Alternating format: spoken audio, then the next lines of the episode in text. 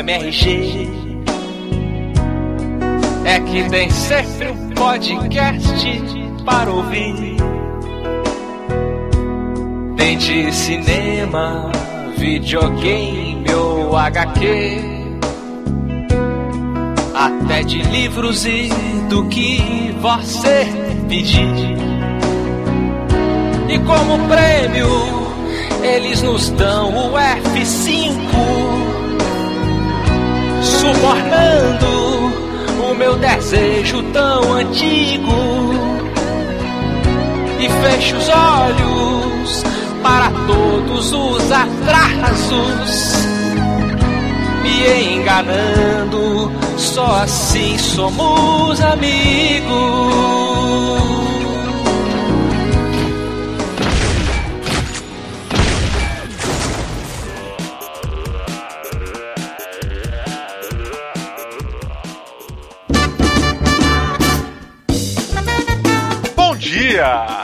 Tarde! Boa noite!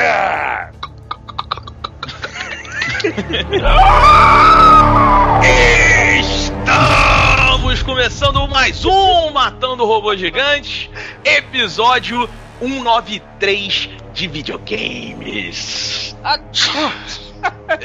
Eu sou o Beto Estrada e estou aqui com Afonso infectado por esporo solano. diretamente de Brasília João Managar! e vindo do sul. Alexandre, o último de nós, Antônio!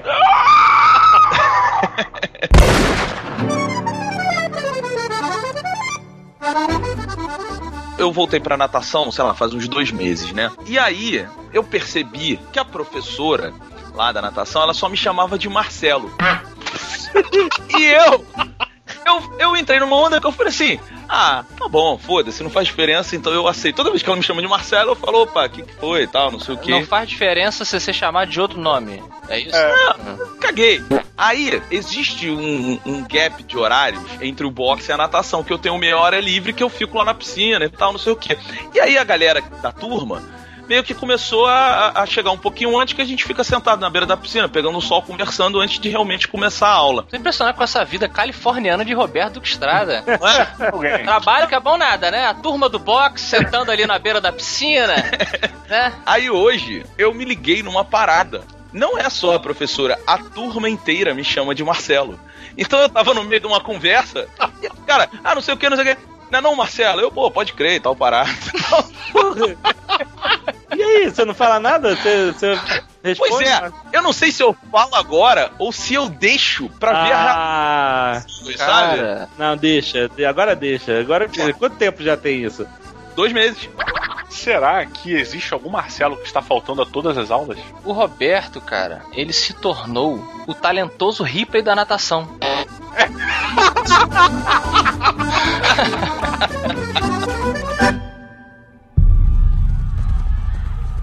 Preciso lembrar você do que tem lá fora. Eu tinha alguém de quem eu gostava. E nesse mundo, isso só serve mesmo para uma coisa: matar você.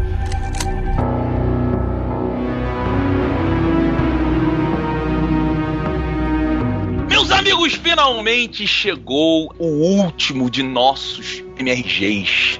Nossa. Não? A gente tá despedido, Alexandre? Pô, Não, não, eu não falei nada. Acabou o contrato? é. Olha só, a Naughty Dog, a responsável por um dos maiores jogos já feitos na história, eu estou falando de Uncharted 2, Aham. volta aqui com The Last of Us, rapaz, uma obra-prima para os videogames que iremos discutir no dia de hoje.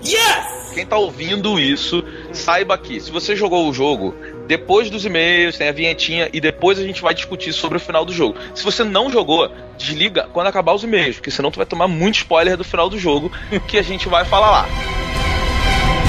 Alexandre Otônio, Jovem Nerd, por favor, traga-nos a sinopse de The Last of Us. A sinopse de The Last of Us parece uma sinopse muito convencional, né? Uma história de um mundo pós-apocalíptico, cheio de zumbis, cheio de facções. É um mundo que a sociedade quebrada, onde você tem um personagem principal, Joe, que vai ter uma missão de transportar uma menina de 14 anos de um ponto A para o ponto B e toda aventura vai percorrer nessa caminhada por esse mundo devastado. Então vamos começar. Afonso Solano, Eu? o que achaste de The Last of Us? Bom, eu também sou um fã de Uncharted. Acho que foi uma franquia que fez o que o quarto filme do Indiana Jones não conseguiu fazer, que foi ser bom. e acho que eles fizeram com o Last of Us uma excelente evolução, que foi uma história contada belíssimamente, uma história simples, mas quando contada de uma maneira magnífica, você não consegue parar de acompanhar essa história, acompanhado de uma jogabilidade que te deixa solto para criar, para inovar, para descobrir o seu estilo de combate, de solução de problemas dentro dessa narrativa. Uma coisa interessante para acrescentar sobre a Naughty Dog e o desenvolvimento do Last of Us foi que eles começaram a fazer esse desenvolvimento é, quando estavam terminando de fazer o Uncharted 2, né? E foi a primeira vez que a Naughty Dog, que era uma, é uma empresa pequena, entre aspas, pequena, que eu digo assim, ela tinha uma equipe que trabalhava focada só em um projeto. E aí, pela primeira vez, a Naughty Dog se separou. Ela criou uma equipe focada em Last of Us e, e outra focada em Uncharted 3. E o diretor do Uncharted 2 foi pro Last of Us. Olha. Por isso que muita Claro. gente faz a referência a- a- ao Last of Us como uma espécie de segmento, de prosseguimento dos mandamentos do Uncharted 2, assim, que realmente é bem muita coisa de Uncharted 2. Ganhou, ganhou. Essa equipe ganhou a medalhinha. O meu amor por esse jogo começa dizendo que a sinopse que eu dei é muito injusta. Son of a bitch. Porque eu dei ênfase ao mundo pós-apocalíptico dominado por zumbis e pessoas infectadas, etc, né? Mas isso, cara, depois que você joga, quando você vai eh, tendo a experiência, você vai. Isso vai indo tão pro plano de fundo, tão pro plano de fundo, cara. que Você tem que entender que esse jogo não é uma história de zumbis, etc. Esse jogo é uma história de personagens, cara, é uma história extremamente humana. É uma, é uma história de um sentimento que vai que vai sabe quando você conhece pessoas que, que morreriam umas pelas outras?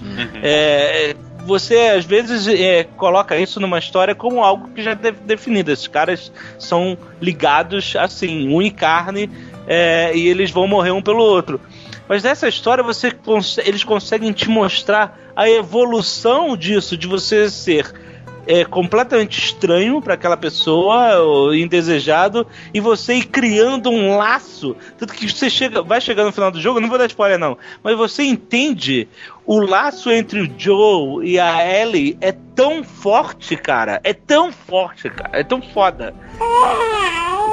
Eu coloquei todas as minhas emoções no jogo, sabe? Tinha cenas que me deixavam ultra tensos, ao que nunca aconteceu com videogame, cara. Com videogame eu fico, assim, eu tenho medo de jogar jogo de terror, né? Isso causa emoções. Eu, eu gosto muito de jogar jogos de ação e tal. Mas torcer pra personagem, sabe? Torcer por eu, estou torcendo por você. Go team! É, é, ficar aflito quando o personagem está em perigo nunca tinha acontecido comigo. Então, é, o storytelling desse jogo, a humanidade da relação entre os personagens, pra mim, ela é muito, muito maior do que qualquer outra coisa que já foi lançada em termos de videogame. Nice. A essência desse romance, entre aspas, ela é- vem de, de filmes como True Grip. True Grit, né? Do Velho Oeste, você diz. É, eu falei True Grip, pegada de verdade. A, pe- a pegada é verdade. São porra. é, mas é True Grit, né, cara? Que teve a versão do Velho Oeste, a antiga, e agora eles fizeram a nova, que o cara tem que escoltar. Tem o The Road, que também é um excelente exemplo, bem É. parecido. Cara, né? esse, exatamente, esse, esse, se alguém quiser, gostou de The Last of Us e quiser ver algo mais muito próximo, The Road, a Estrada, é com Viggo Mortensen, é um filmaço, é, e, e- assim, é realidade, não é livro de Eli, não, que o cara é super-herói. Aham. Eu não tô dizendo que é ruim o filme, tô dizendo que é diferente. É, diferente. E com isso, é impossível a gente não comparar esse jogo com o The Walking Dead. O, jogo Sim. The Walking Dead é aquele que foi andando paralelo ao quadrinho, né? E aí eu venho pro Roberto. Roberto, eu vou falar dois nomes, eu quero que você me diga qual que você, quem você gosta mais. Clementine. Tá respondido. olha só. Então, então, aí é que tá, porque assim, o, o- eu concordo muito com o Afonso. É, é porque assim, o Last of Us, em matéria de jogabilidade, Diogo, ele é um negócio sensacional, cara. Ele te coloca em umas situações e ele deixa você resolver a situação, mas assim. É, é um, é um jogo de sobrevivência absurda, cara. Você tá o tempo todo preocupado porque o clima de emergência ele permanece o tempo todo, cara. E a escassez das coisas, né? Pois Você é, tá, tá, tá procurando tudo e tal, foda. Na hora que você precisa construir um molotov, você não pode pausar o seu PS3 e ir lá no menu com calma, deixa eu ver o que, que eu vou misturar aqui. Não, é em tempo real. Enquanto os caras estão ali te procurando, cadê você? Filho da puta! E plum, derrubando cadeira, você tem que encontrar um cantinho, né, Beto? Abrir sua bolsa e tipo, mergulha o bagulho. E caralho, o efeito sonoro foi muito foda. Foi muito bom. Ah, parabéns. Cinco robôs gigantes. E ó, e tem outra. Além disso, ele ainda te coloca numa situação que é assim, pô, o mesmo álcool que eu vou usar pra fazer um molotov é o álcool que eu vou usar pra fazer vida. O que vale mais nesse momento? É, exatamente. Cara, você tá o tempo todo preocupado com, com o que tá acontecendo ali. Eu acho isso fantástico. O jogo, ele me captou, me dava vontade de de estar ali solucionando problemas e tá, tá dando merda, mas calma, vamos, vamos, vamos passar por isso. E Eu, eu vou eu, te dizer que uma coisa que eu acho que acrescenta muito nisso também é a- os movimentos de câmera, cara. A direção desse jogo em cima desse movimento de câmera tá excelente, assim. A sensação de tem um cara realmente, um câmera acompanhando o maluco que, sabe? Tipo, é impressionante, cara. Tudo tem um movimento que te bota na tensão do, do- da situação, sabe? Porra, E o Joel é um personagem que você se conecta com ele de uma forma muito boa. Eu acho que, porra, que personagem. Por quê? Por quê? Porque né? a, a história dele, o que acontece com ele no começo, que eu também não vou dar spoiler porque é interessante, é logo a Nossa. primeira coisa do, do, do jogo. Que começo, hein, cara? Que Porra, começo. começo te deixa fudido. Porque o Joel, ele não é um herói. Ele é uma pessoa de verdade. Ele é uma pessoa de verdade, exatamente. Ele é um survivor, cara. No início do jogo, é, é muito claro que você é bom e os caras são maus, entendeu? Eles são é, estupradores, saqueadores, entendeu? São pessoas que você não pode confiar. Hum. Mas que você vai jogando, você vai vendo que o Joe não é diferente É verdade. é, disso. Talvez aquela pessoa que esteja te atacando esteja com uma mulher e filho na casa, e ele também tá procurando o mesmo recurso que você tá procurando. E isso te. Eu, sério, eu ficava mal quando terminava de jogar e ia dormir. Eu ficava pensando nesse jogo porque eu falei assim: que mundo!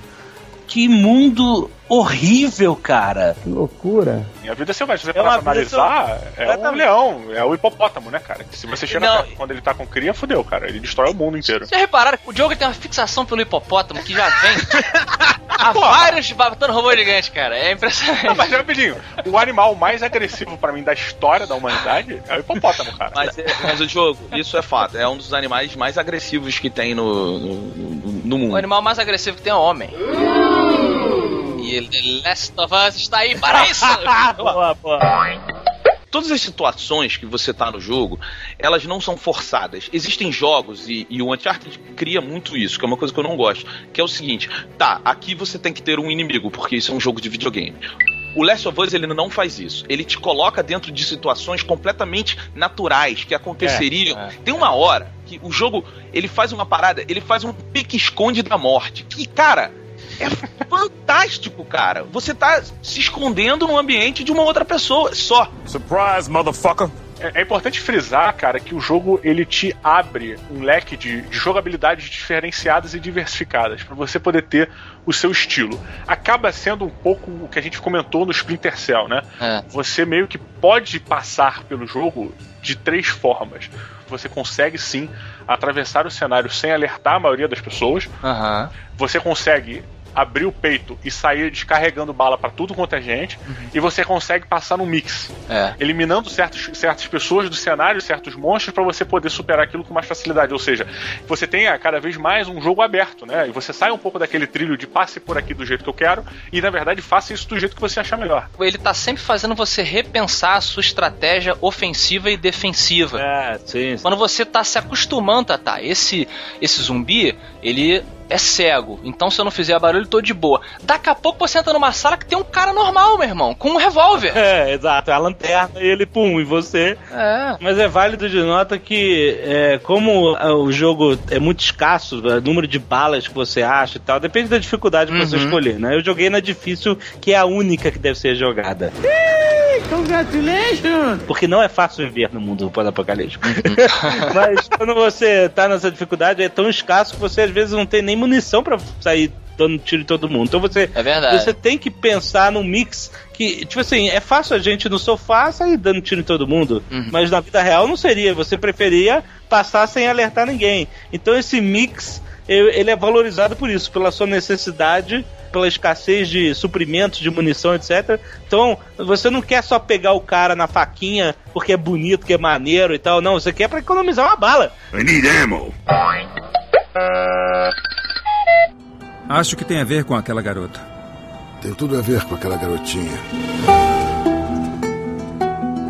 A arte é maravilhosa, assim, não é só você olhar os screenshots, você vai ver que. Eu, eu não sei se os caras basearam naquela série O Mundo Depois. Como é que é? O Mundo Sem Ninguém.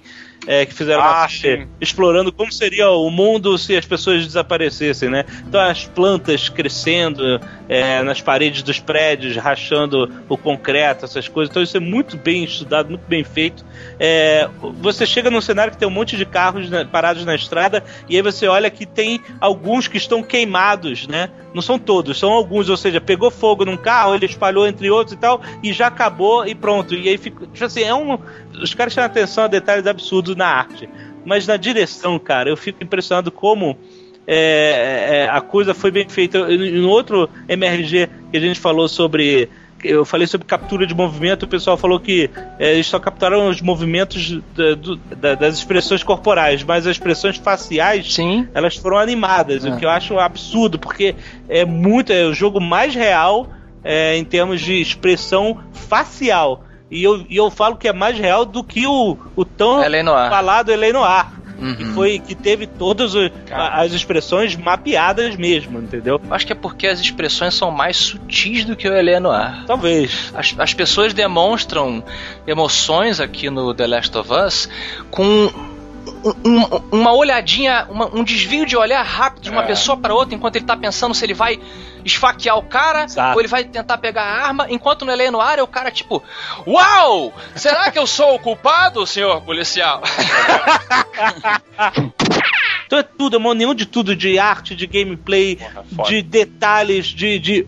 Justamente o que o Afonso falou, olho mexendo. Você tá pensando, o seu olho não tá parado que nem um boneco. É, um falando em cima do outro. Isso tudo é muito natural e acho que a gente subconscientemente percebe como o que, que nós mais vemos no mundo, seres humanos, né? É, O que a gente interage com seres humanos o dia inteiro. Então a gente sabe notar quando é estranho, sem saber. Hum. E quando a gente vê aqueles bonecos do Oblivion, do Elder Scrolls 4, Olá, tudo bem? Você parece um jovem aventureiro.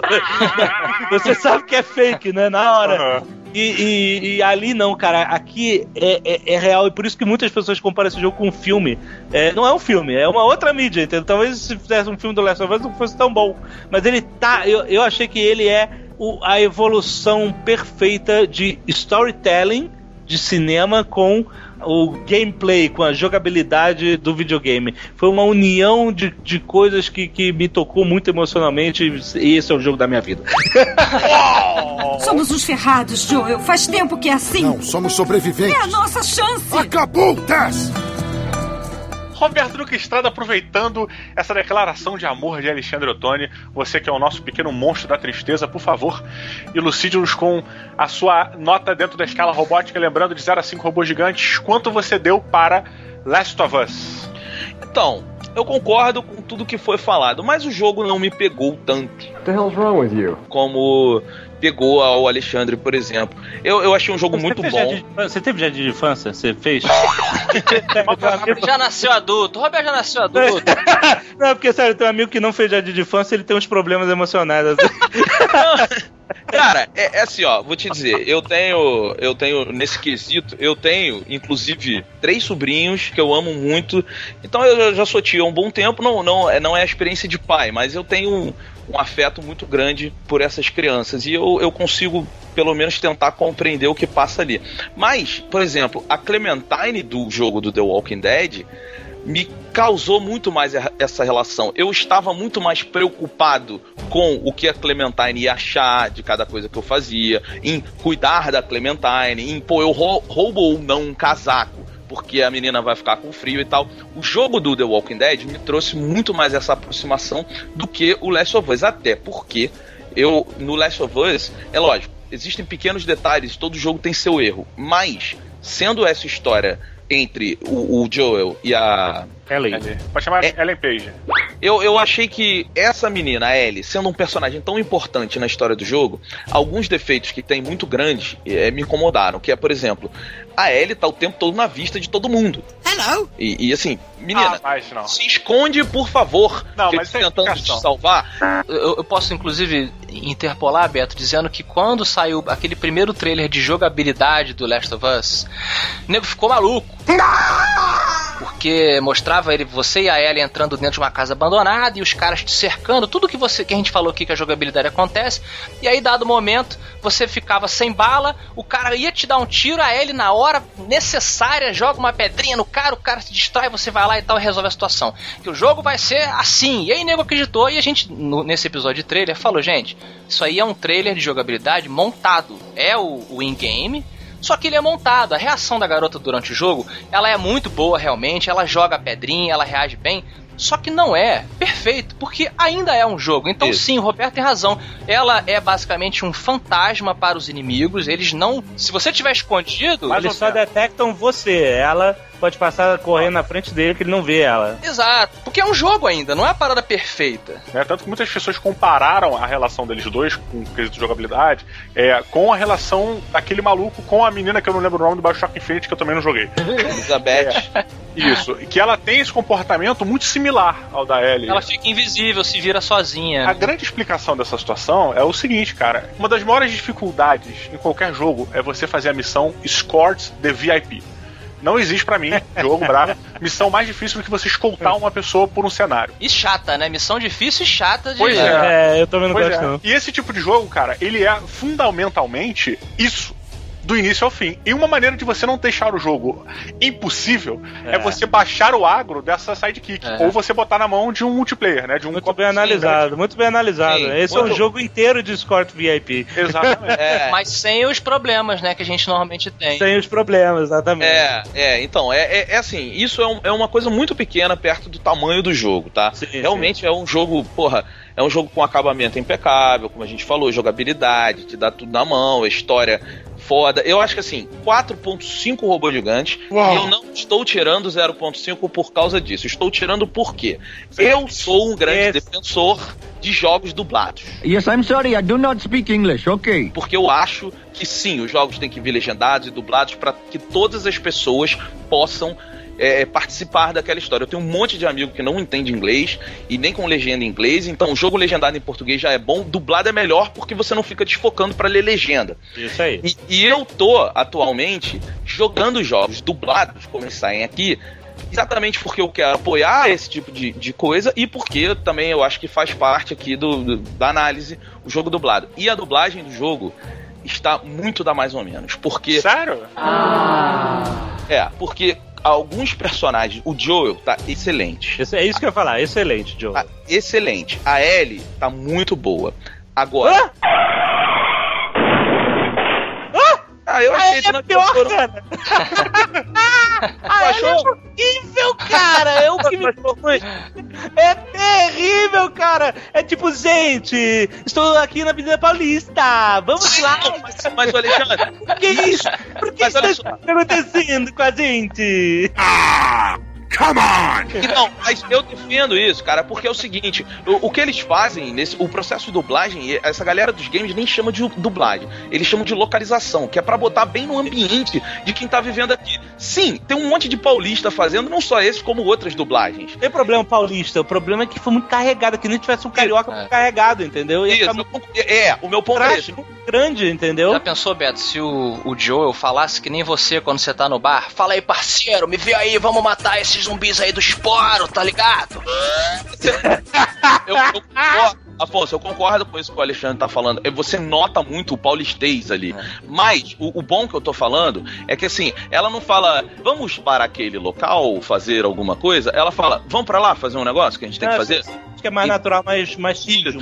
Isso, é. Então, assim, só que assim, o jogo você perde em muitos momentos. Eu tive que jogar dublado com legenda. Porque em muito momento o áudio some. Do nada, cara. É, mas isso foi um problema que Ah. geral reclamou. É culpa da mixagem, a mixagem ficou É, ruim. é mixagem, né? Pois é. Bom, que fique claro que eu joguei em alemão, não teve problema nenhum, tá? Foi tipo.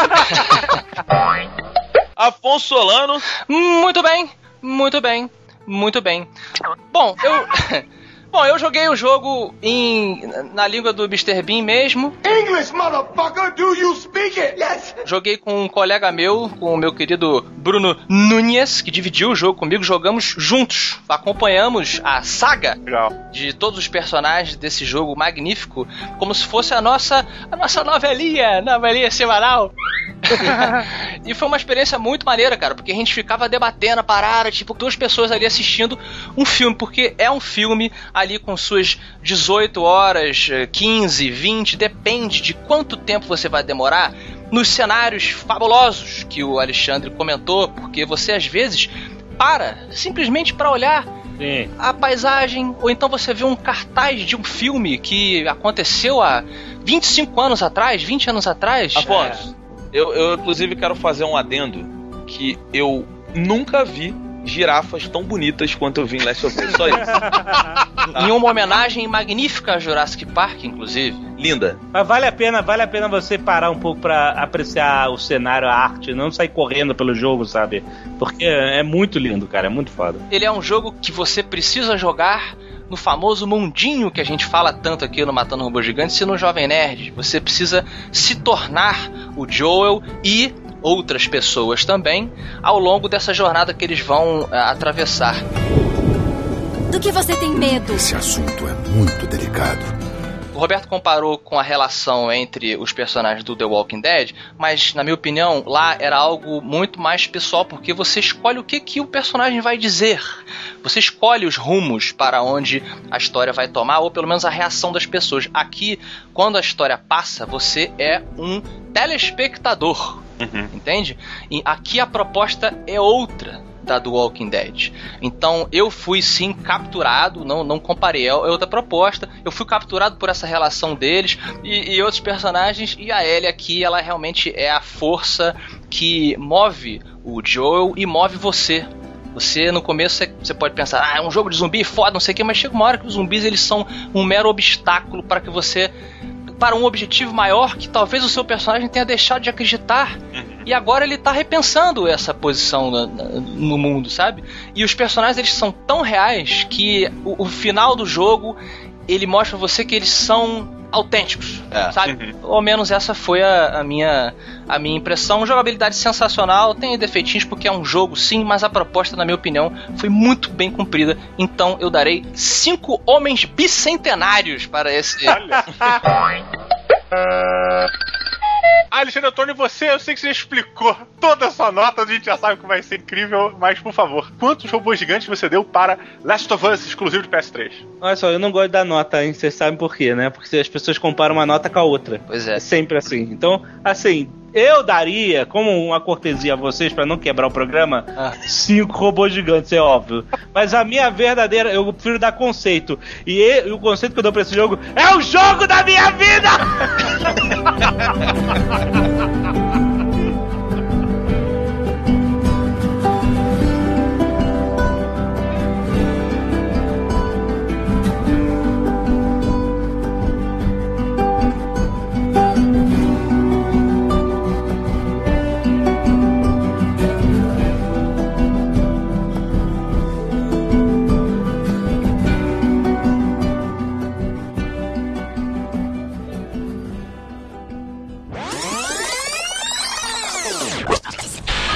Interrompemos nossa programação para uma palavra dos nossos patrocinadores.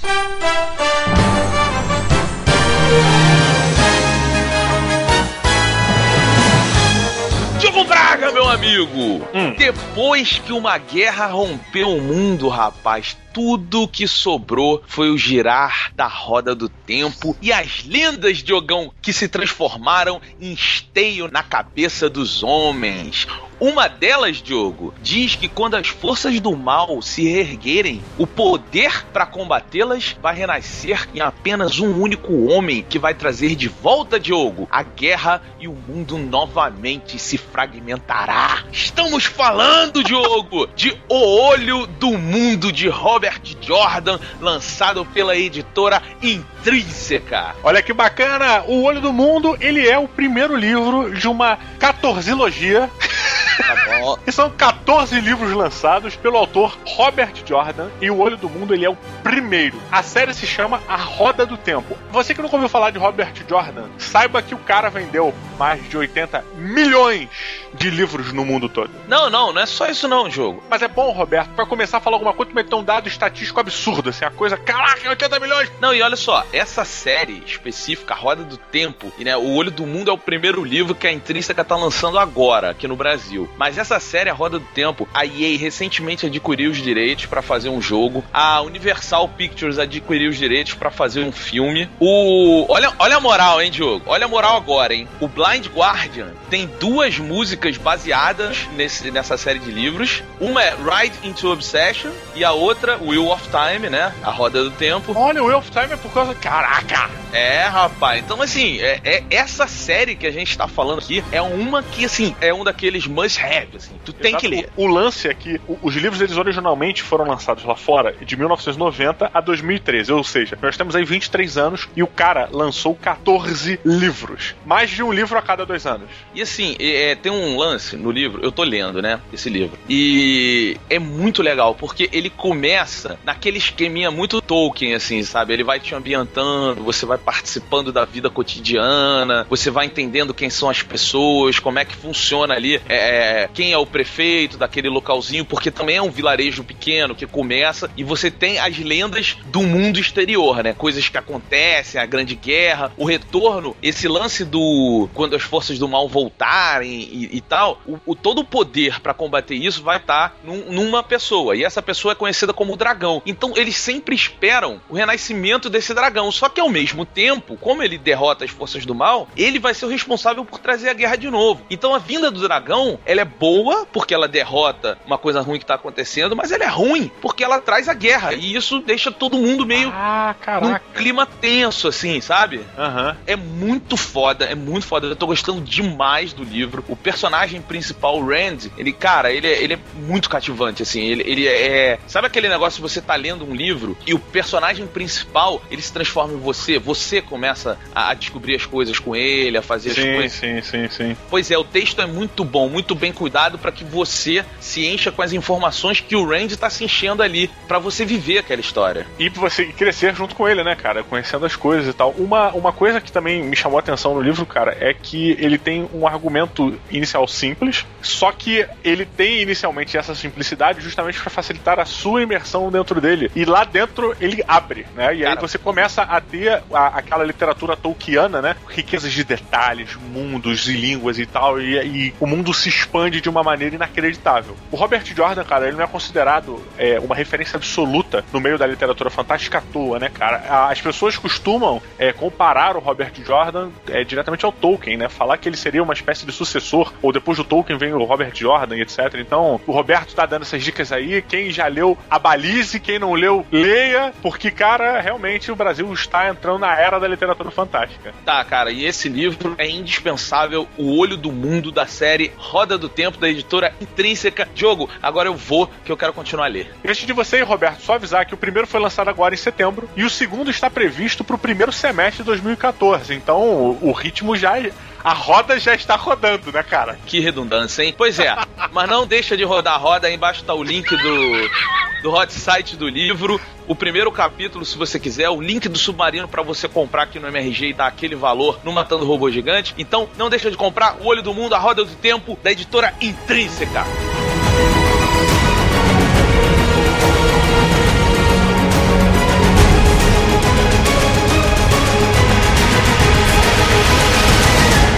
There's a letter in your mailbox.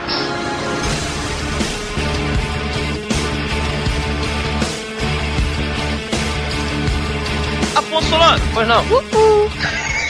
que barulho é esse, Roberto? Cara, isso é só, só para os sagrados que vão entender, rapaz. Só quem estava lá vai entender. Deixa eu entender. Você foi no show daquele cara, daquele vovô Isso. que canta Mr. Crowley. Não, não, não, não, Dun, não. dun, dun. Não, nesse eu não fui.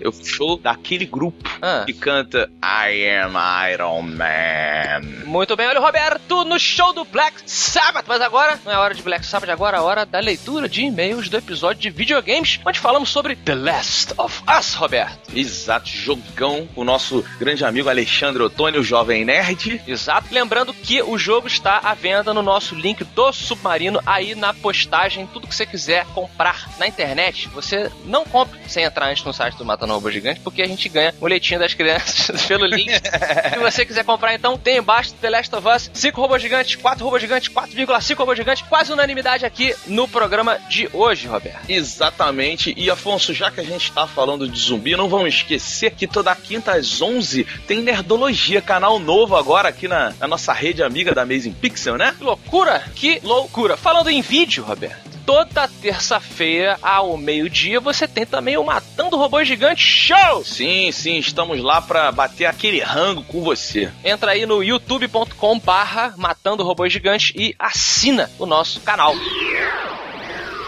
E Afonso Solano, e aquela pessoa que também quer trocar uma ideia com a gente online, o que, que ela faz? Ela vai no arroba Afonso com dois Fs Solano, arroba Diogo MRG, arroba Beto MRG, no caso do Twitter. Exato. E no Facebook, www.facebook.com barra Matando Robôs Gigantes, certo? Certo! Afonso F5. F5 é o prêmio daquela pessoa que postou primeiro no episódio. Na verdade, ficou apertando F5, F5, F5, apareceu o episódio, ela foi e escreveu. Mas ela ganhou o que, Roberto, hoje, o vencedor? Um parabéns, olha aí. Eita, olha aí, como é que é o parabéns do Ozzy? Parabéns! E quem ganhou o prêmio F5 do episódio passado, onde falamos sobre Splinter Cell Blacklist, foi? Foi o apresentador, rapaz, aquele que está, sei lá, 50 anos na televisão, o Raul Gil. Raul Gil, ele disse o quê? Me dá um F5. Então toma aí, Raul. Um abraço pra você e parabéns. Parabéns! Temos o primeiro e-mail de Windows Media S Super. É isso mesmo? WMS? Não, mas né, você tem o WMV, que é Windows Media Video. O, Windows Media S. Sound Super. Sound Super, beleza. Tem cara de Sound Blaster, né? Boa época de Sound Blaster. O Sound Blaster 16. Caramba, placas de vídeo. Você que não sabe o que, que era. Com som, pô. Placa de som. Você que não sabe o que era configurar a sua Sound Blaster 16. Você perdeu uma época horrível. Nem precisa ter sentir falta, porque era foda. É mesmo. Ele falou assim, ó, a respeito da parte gráfica do Blacklist, que a gente falou no episódio passado, apesar da iluminação ser foda, o que é obrigação, afinal é um elemento chave da jogabilidade, porque ele tá falando isso porque é um jogo de stealth, né? Então a iluminação tem muita participação. Achei a modelagem e expressões faciais dos personagens já meio passadas. De resto, é um ótimo jogo. Você achou isso? Eu não achei não, cara. Eu eu gostei. Eu, eu, eu não sei se eu tava tão imerso na história que eu, eu vejo as pessoas falarem assim, ah, a história do Blacklist é qualquer nota. Mas se você parar pra prestar atenção, ela é mega interessante, assim, sabe? Ela não vai mudar a vida de ninguém, fato. Mas ela, ela tem um. Tem,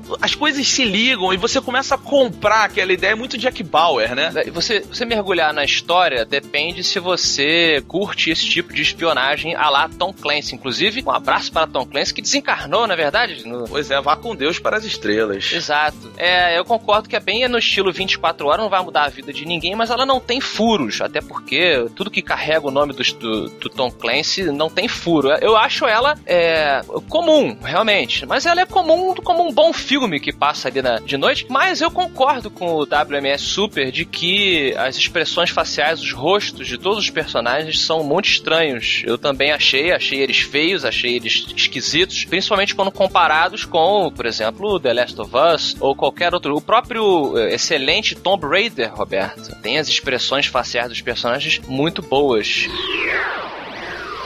Roberto, Infernando, inclusive, faz um adendo a respeito desse assunto que ele pergunta assim: só fui eu que achei o Sam Fisher igual ao comandante Shepard do Mass Effect? Eu tenho uma observação. Pois não. Se foi você, meu amigo, você foi uma das pessoas que não tentou replicar é, é, ou você ou algum outro conhecido no, no Sam Fisher, né, cara? No Sam Fisher não, no Shepard, perdão. Porque tem aquele lance, né? Quando eu fui ver o Mass Effect na casa do Afonso pela primeira vez, eu cheguei lá, o personagem principal era o Afonso. Pois é, isso. Você pode customizar aí o, o rosto do Shepard. E, mas eu concordo com o Fernando. Pra quem não customiza o rosto do Shepard na série Mass Effect, o rosto padrão dele ficou muito parecido com o novo Sam Fisher, que, como comentamos no episódio, deu uma mergulhada no poço de Lázaro. Isso, isso. Ele tá mais jovial, tá mais pimpão, garotão. E também, e também lembra um pouco o esquema do Mass Effect, principalmente do, do 2 e do 3, aquela coisa do Sam Fisher estar na, na, na nave dele, né? Na base voadora. Hub, né? Isso, no hub voador, enquanto ele tenta resolver uma situação de emergência. Então tem uma similaridade, sim. Que são bem-vindas, inclusive. São bem-vindas, afinal de contas é uma comparação boa, né? Pois é, não é uma comparação com qualquer merda, é com uma das maiores séries já feitas. Então é muito bem-vindo, né? Afonso Lano, chegamos na perola do episódio de Games Last of Us com Alexandre Tony. Porra, jogão, um final. Aliás, não esqueça você que tá ouvindo depois da vinheta. A gente vai discutir com spoilers o final do jogo. Então, se você já jogou, fica aí para debater com a gente. Se você não jogou, dá aquele pause. Ou se você não liga também, ouve aí. Sim. Bom, hoje vamos aprender uma lição com o Leonardo Valim Craveira, Roberto. Hum, qual é a lição? Ele é analista de sistema, mora no Rio de Janeiro e disse aqui. Ah, Leonardo Valim. Leonardo Valim, lembrou? Sim, Tijucano. Tijucano? Por quê? Tijucano. Porque ele mandou uma mensagem pra gente dizendo que assim que estava terminando de ouvir o programa sobre Splinter Cell Blacklist, Roberto fechou esse episódio dizendo: agora deixa eu lá que eu vou para minha casa jogar o Splinter Cell. Aí quando ele desligou, ele virou a esquina, deu de cara com quem? O número um do microfone na esquina da rua. Não, eu tava no bar. Ah, você tava no bar?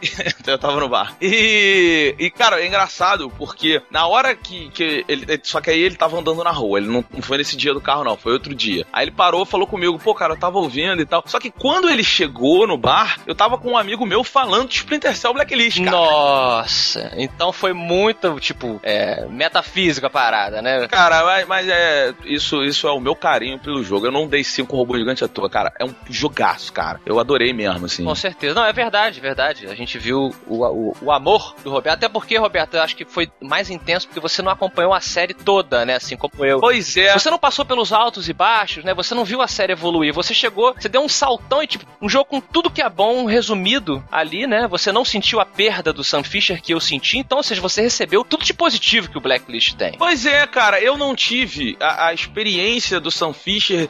Assim, eu não joguei todos os jogos. Eu joguei o 1 e o 2. Você já, já, a gente falou sobre isso no episódio, mas é, eu, eu não participei da vida do Sam Fisher. E aí, quando eu cheguei no Blacklist, eu, pra mim é. É, um jogão, pois é. Foi uma novidade. E eu falei, caralho, que novidade foda. Assim, a, a partir de agora, eu, o Splinter Cell tá sempre que sair, eu vou ser tipo o cara que vai comprar, vou jogar que nem um louco e tal. E o Leonardo viu você sair do ouvido dele direto para o bar, Roberto. Olha aí. Então, um brinde, um brinde a Leonardo, né? Então, Leonardo, um brinde a tu.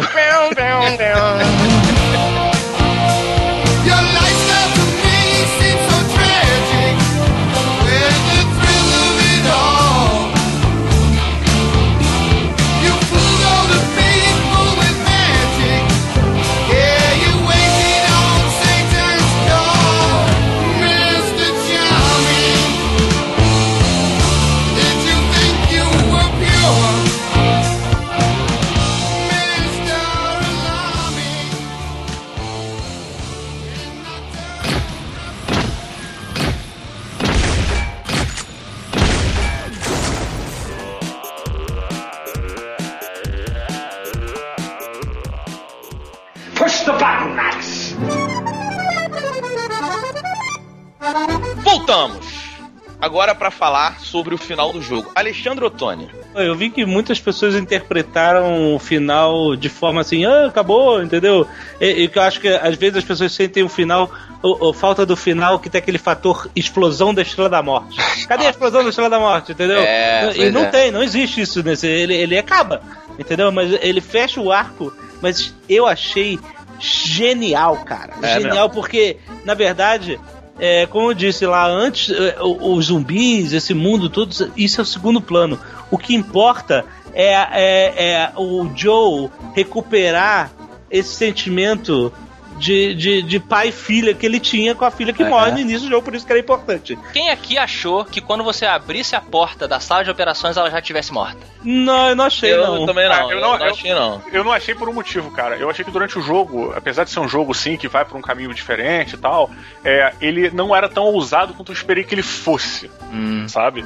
É, em algumas decisões, assim, eu esperava... Que... Tipo assim, o Joel não morreu. E algo nesse sentido também. É. Pensei que ele fosse ousar em algum sentido como esse. Então, eu realmente fiquei naquela... Falei assim, ah, eu acho que não, ela não, não, não estaria morta. Mas se tiver, porra, vai ser foda também. Entendi. É, não quero que fique a impressão que eu não tenha gostado, que eu queria que tivesse morrido. Eu acho também que está havendo uma, uma game tronização da fantasia, da ficção tudo que é ficção agora tem que o cara que você não espera vai morrer, e aí todo mundo morre, e o herói é um merda. E tipo, cara, peraí, sabe? Não, não é assim. Realidade não quer dizer que todo mundo morre. Isso. Saca? Eu, eu. Eu acho que, na verdade, o, o que me deixou mais satisfeito com o jogo ainda, realmente, foi esse desfecho, porque para mim foi um dos atos mais corajosos que eles tiveram durante o jogo. Foi, cara, pra caralho. Foi, foi corajoso pra caralho. O Joe foi dizer que o Joe não é um herói mesmo, ele ligou é. foda-se pra humanidade, cara. Ele é egoísta. Salvar... É isso, ele foi egoísta, isso é que é foda. Não, não, pra não, salvar a garota, eu, que agora é filha dele, entendeu? Exatamente. Ele virou pai, cara. E o pai, ele ele liga o foda-se pro mundo para salvar o filho, cara. Ele não quer nem saber o que vai acontecer. E ele e a mentira que ele conta para ela é o toque genial desse final, genial. sabe? E, porque ela tem um, um, um, um, Uma pulga, né? Ela tem um detector de bullshit bem grande. é, você vê pelo jogo, né? E aí ela pergunta assim: E aí? Jura pra mim, jura que, que tu falou sobre, né, que ele conta aquela mentira dela, dela não ser a, uhum. de já existir outras pessoas que nem ela, que eram imunes à doença, que eles desistiram de procurar pela cura, e isso era mentira. Ela fala assim, jura pra mim que tudo que você falou sobre eles é verdade, né? E, cara, cara a expressão dele, cara, e ele sem, sem titubear, ele fala assim, eu juro. Esse momento do eu juro ele é o resumo da transformação do Sim, jogo. sim. É, esse, é, esse foda, eu, é quando ele pega, ele, ele vira o Super Saiyajin, cara. Ele pega toda aquela transformação, porque o jogo, na verdade, é sobre a transformação de um personagem. Que ele deixou para trás o pai, né? Aquela sensação de ser pai, o cuidado com os outros, e foi resgatando, como a gente já falou várias vezes. Isso. E ali, naquele final, quando você fecha o livro, quando termina tudo, é onde ele se transforma e você não precisa mais saber para onde ele vai, porque você tem certeza absoluta que ele vai se arriscar e que você, como jogador, vai se arriscar, botar sua vida em risco para deixar aquela garota sã e salva de tudo que aconteceu daqui pra frente. Sim, e ali ele tá fazendo o quê? Ele tá se enganando. Ele, ele arrumou uma maquiagem. É uma substituição. Exato. É. Mas ela é feia. Ela é feia é. só pra ele. Olha só, olha só. É, tudo que você falou é verdade. É feia, é egoísta, mas ela é humana, cara. Sim, é, é foda é. pra caralho. Isso se chama é paternidade, foda, cara. Paternidade é exatamente isso. Você pega uma pessoa que nasceu de você e diz que aquela pessoa é melhor do que todas as outras. Isso, porque tá você aí. simplesmente faz questão de que ele não se machuque, ele não sei o quê, ele, ele, ele, e é o seu filho. Ele não vai sofrer as coisas que vocês estão querendo impor para ele. Quando na verdade não é. As pessoas não estão querendo impor a morte necessariamente, mas para mim isso é o resumo da paternidade, entendeu? O fim é foda e se você não gostou, vai pra puta que te pariu. Pronto. É o.